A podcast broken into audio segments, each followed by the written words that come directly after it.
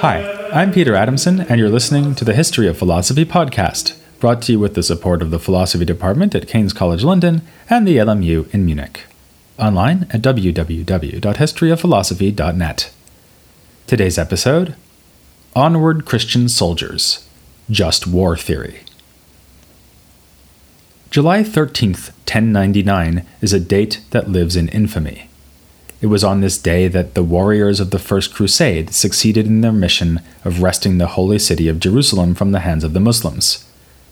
What followed was slaughter on an almost unimaginable scale. Thousands of Muslims and Jews were put to the sword. Christian sources on the massacre state that 10,000 people were killed in the Temple of Solomon alone. The slaughter was so great that our men waded in blood up to their ankles. You might say, what else would you expect? Medieval Christian knights were hardly going to show mercy to non Christians. But consider another infamous date, April 12, 1204. In this climax to the shameful sequence of events known as the Fourth Crusade, Christian warriors who were supposed to be trying to recapture the Holy Land sacked the capital city of the Byzantine Empire. A three day spasm of murder, rape, and destruction followed, this greatest of the medieval Christian cities would never really recover. Surely, though, the Latin Christians wouldn't do this sort of thing on their own territory. Sadly, they very much would. Only five years later, on July 22, 1209, the city of Béziers in southern France was sacked in the crusade against the Cathars. Not only the Cathar heretics sheltering inside, but the entire population of the city was put to death. Supposedly, the papal legate overseeing this horrific event instructed the soldiers kill them all, for God will know his own. To hear more about these and other shocking events, you can check out the History of the Crusades podcast. Its host, Sharyn Eastaugh, was one of the medieval podcasters I interviewed some time back. Her series shows that the Crusades against the Muslims and Cathars involved extraordinary levels of violence. Of course, medieval Christians had no monopoly on horrific cruelty in the name of religion in that or any other period, but the Crusades seem somehow special because of their flagrant hypocrisy. We read in the book of Matthew that Christ instructed his followers to turn the other cheek, and for good measure stated that all they who take the sword shall perish with the sword. How could the atrocities perpetrated by the Crusaders be justified within a Christian worldview? Well, obviously, they couldn't. And in fact, the sacking of Constantinople and massacre at Béziers were seen as shocking by many contemporary Christians. Yet, there was widespread agreement among medieval Christians that the Crusades were morally justified, even obligatory. More generally, intellectuals of the period gave careful thought to the question of war. The pacifist sentiments of Christ notwithstanding, there were circumstances in which Christians could, and indeed should, take up arms. Despite the religious context, medieval discussions of just war can seem eerily familiar, as when we find them wondering whether the use of ultimate weapons can ever be justified, though they meant by this crossbows, not atomic bombs, or what legal conditions need to be satisfied before war can justly be declared. To justify war, you first have the general problem of reconciling violence with biblical teachings. As the main character of the recent movie, Calvary, puts it, the commandment thou shalt not kill does not have an asterisk beside it, referring you to the bottom of the page where there's a list of instances where it is okay to kill people. Some early Christian intellectuals were inclined to agree. The Latin church father Tertullian suggested that no Christian should engage in warfare while the Greek father Origen said that believers should fight in good causes, but only with prayer. The decisive influence for the medievals came, as so often, from Augustine, who argued forcefully that violence can often be justified. The important thing to Augustine's mind was the intention that leads one to engage in warfare or other violence. Though peace is our ultimate goal, even in the midst of war, we are permitted to break the peace temporarily in order to combat and to punish sin, to defend the faith with arms as well as words. So the medievals generally assumed that war is sometimes justified. How, though, to determine exactly when and how wars can be fought justly?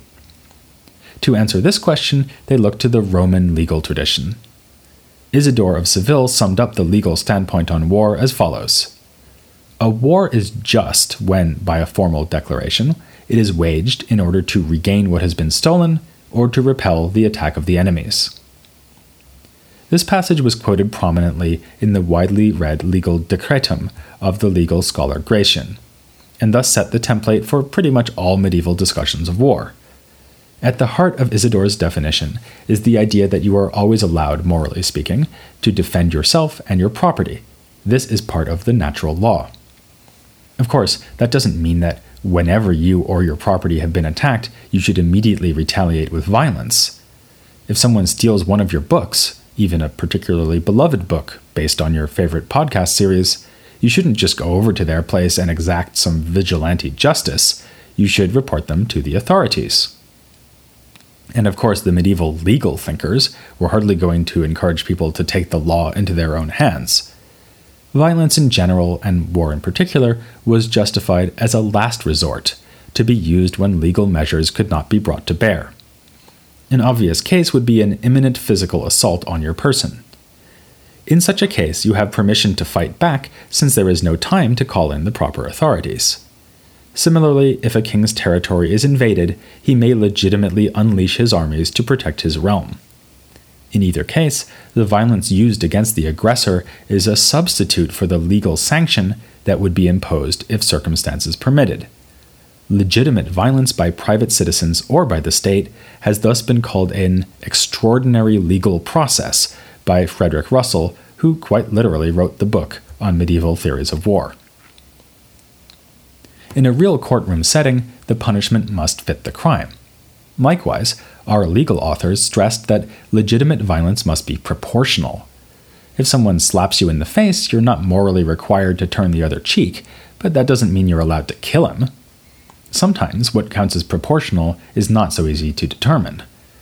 If you're assaulted by an unarmed person and you have a weapon, can you use it? Even more difficult is to say how armies should conduct themselves in a war. As in the face slapping case, the fact that a war is justified doesn't mean that anything goes. The medievals' notions of acceptable military conduct were shaped by ideals of chivalry as well as by the legal tradition, so they worried about the use of powerful but ungallant weapons like crossbows, about the even more ungallant use of deception and ambushes, and about the common practice of despoiling captured cities. A confessional manual written by Johannes de Deo in the middle of the 13th century offered advice concerning these issues to soldiers who feared that they might fall into sin while on campaign a look through more theoretical literature would have been discouraging to such worried warriors. No less an authority than Peter Lombard judged that any soldier would be bound to sin, while the more optimistic Hugh of St. Cher said that the rare individual might manage it. Yet theologians were sometimes remarkably permissive in their attitudes about conduct in war.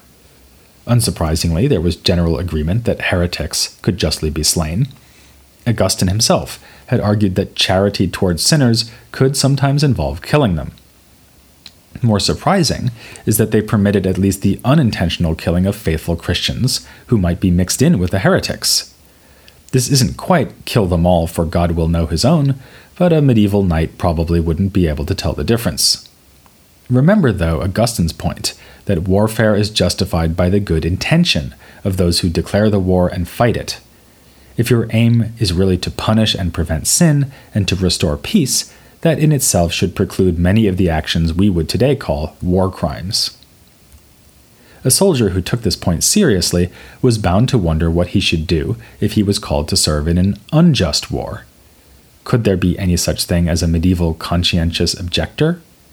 We may again be surprised to find that the answer is yes. The Dominican writer Roland of Cremona stated that soldiers who were being dragged into an obviously immoral military endeavor should refuse to participate. Yet there was a powerful counterweight to this tendency, namely the medieval relation between vassal and lord. Since a vassal was sworn to give military service to his lord, any refusal to do so had grave moral as well as practical consequences. In addition, authorities like Augustine taught that war leaders had the moral responsibility for unjust wars, effectively absolving the frontline soldiers from the overall sinfulness of the conflict. The general advice to the medieval warrior was, then, to just follow orders. All of this should make it clear that the medieval church was not in the business of trying to stamp out warfare. But of course, the church went further than that. Bishops and popes sometimes encouraged, and in the case of the Crusades, actually launched wars. Here we arrive at another key question on whose authority can war justly be waged? Clearly, a medieval peasant was in no position to declare war, but plenty of feudal lords had well armed knights at their disposal. There were also those recognized as kings, and, at the top of the secular power structure, the Holy Roman Emperor. In parallel to that structure was the Church, with the Pope playing a role analogous to the emperors.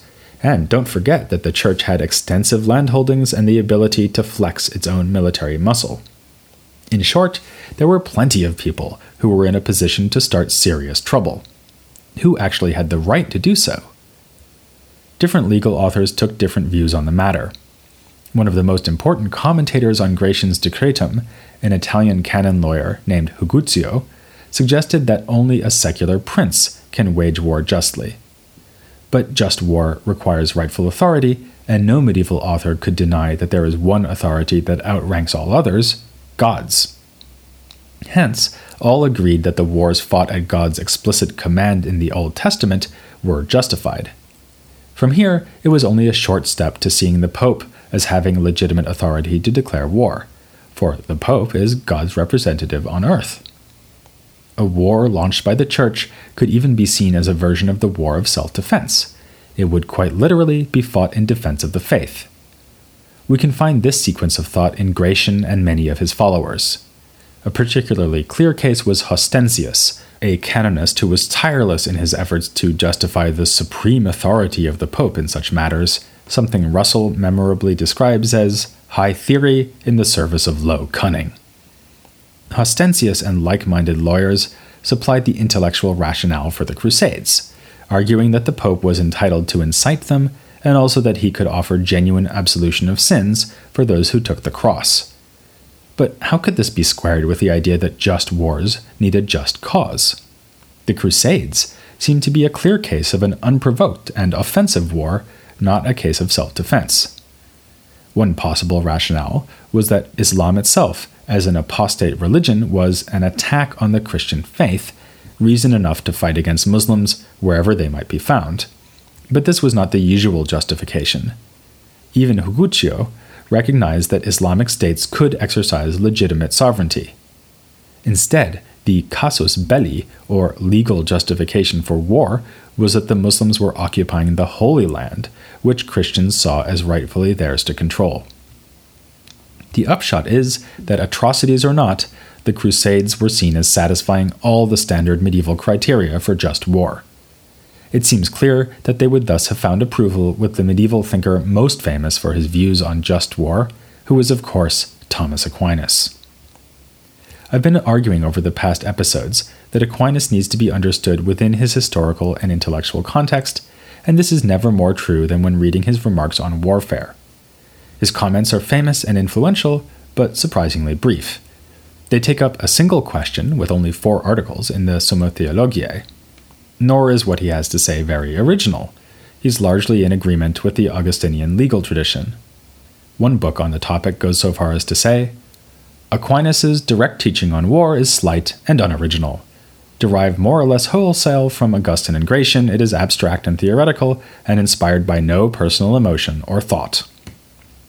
But that's a bit harsh, because there are several ways in which his discussion is a milestone in just war theory. First, Aquinas brings his characteristic clarity and nuance to the issue. He identifies three criteria by which wars are justified they must be fought with legitimate authority, for a legitimate reason, and with the right intention. This checklist could withstand philosophical scrutiny even today, and Aquinas makes interesting remarks about each item on the list. Regarding authority, he points out that the reason a private person cannot make war is that he could instead turn to a higher authority. This makes clear an assumption that underlies much of the medieval theory of war. Figures like princes, emperors, and popes have the authority to declare war precisely because there is no legal authority above them, to which they could turn in order to settle disputes. On the issue of just cause, Aquinas connects the usual ideas about self defense and rectification of injustice to Aristotelian political philosophy. Wars are just when they are waged to defend the common good, the same goal rulers should have in view when they are making laws. Finally, there is a third criterion of good intention. It's here that Aquinas' most philosophically fruitful idea comes in. It's called the doctrine of double effect. The classic text on this is found in his treatment of a question that we've seen to be closely related to the topic of just war Is it all right to kill an attacker in self defense? Aquinas says yes, and reasons as follows. It may be that you use force against an attacker solely with the intention of protecting yourself and kill the attacker in the process. The fact that you didn't intend to kill him makes this case very different from one where you deliberately murder somebody. The difference is indeed so large that it excuses you from moral as well as legal blame. In general, we may be justified in performing actions even if they have unwelcome side effects and the justification turns, at least in part, on the fact that we don't intend those side effects. Aquinas doesn't say a lot about this, nor does he raise it in the context of discussing war, but the relevance is clear. In declaring a war, you pretty well guarantee that soldiers on both sides will be killed, but you do not intend these deaths. In specific military situations, too, double effect comes into play. A much discussed case is where you bomb an area with a civilian population in order to accomplish a legitimate military goal, like destroying a weapons factory. You may be permitted to do so, despite predicting that you'll cause civilian deaths, because killing those civilians is not your goal, but an inevitable and unwelcome side effect. Double effect is also frequently invoked in medical contexts. When a doctor amputates a limb, her goal is saving the patient's life, and even though it will obviously result in the loss of the limb, that is not the doctor's intention.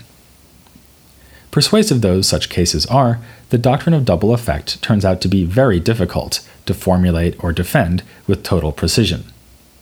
For starters, it may seem to give us far too much moral license. Couldn't I just excuse any horrendous consequence of my actions by saying that the consequence isn't one I intended? We wouldn't be very impressed if a government bombed an entire city in order to kill a single terrorist and then said that the massive loss of life was just a regrettable side effect. But this objection relies on a misunderstanding. Proponents of the doctrine of double effect, like medieval just war theorists, are careful to warn that our actions must be proportionate. In that case, though, why do we need the idea of double effect at all? We could just say that a responsible agent should weigh up all the foreseeable consequences of her action, both welcome and unwelcome. If the action has, all things considered, the best outcome of all the things she could do in her situation, she should perform that action. The answer, I think, is that the doctrine of double effect is designed for people who don't like to think this way. The idea that you can weigh up all the good and bad consequences, striving to get as beneficial a mix as possible, is characteristically utilitarian. This way of thinking could, in principle, license you even to form the intention to engage in torture or crusade style mass murder so long as the consequences are good enough. The double effect theorist is more likely to be someone who thinks that some kinds of action are simply never permitted, at least if they are chosen directly. Taking another person's life would be an obvious example. Intentional murder is a line you just shouldn't cross. The problem is that sometimes we find ourselves in tragic situations where the best available option involves crossing one of these lines. The doctrine of double effect would explain why doing so is morally excusable. The unwanted result is not something you intended, but something you simply couldn't avoid. As Aquinas says, is only accidentally related to the action you chose to perform. This explanation of the motive for double effect helps explain why it has been so important in contemporary Catholic thought. Notably, the doctrine has been used to explain why even abortion opponents could approve of a life saving operation on a pregnant woman that will incidentally lead to the death of the fetus. Obviously, this is a rather contentious example, which I don't propose to discuss at greater length here. But I will mention that even in less contentious cases, there are other objections for the doctrine to overcome. Why should our intentions make so much moral difference? Isn't the decisive thing rather what you can reasonably be expected to foresee as the result of what you do? Again, it seems that any action can be described in various ways. The historian says, the Crusaders deliberately went on a mass killing spree, slaying Cathars and Christians alike, where the Crusaders themselves would say, We eliminated heresy from the bosom of the community, and sadly, a few Christians got killed in the process. From this perspective, double effect looks like an invitation simply to justify your action by describing it in the best possible light. Whether you like it or loathe it, the doctrine of double effect gives us another example of Aquinas' far reaching and often surprising influence in the history of philosophy. And we aren't done with him yet. I'll soon be moving on to the contribution of his controversial colleagues in the Paris Arts faculty, but I'll be mentioning Aquinas in future episodes, notably when we look at late 13th century developments in metaphysics. Before all that, I want to step back and consider his thought as a whole. For that purpose, I'll be joined by one of the world's leading experts on Aquinas' thought in an interview whose effect will probably be to double your understanding of this legendary thinker. If you're still doubting Thomas, you won't be once you've heard me speak to Scott MacDonald, here on The History of Philosophy Without Any Gaps.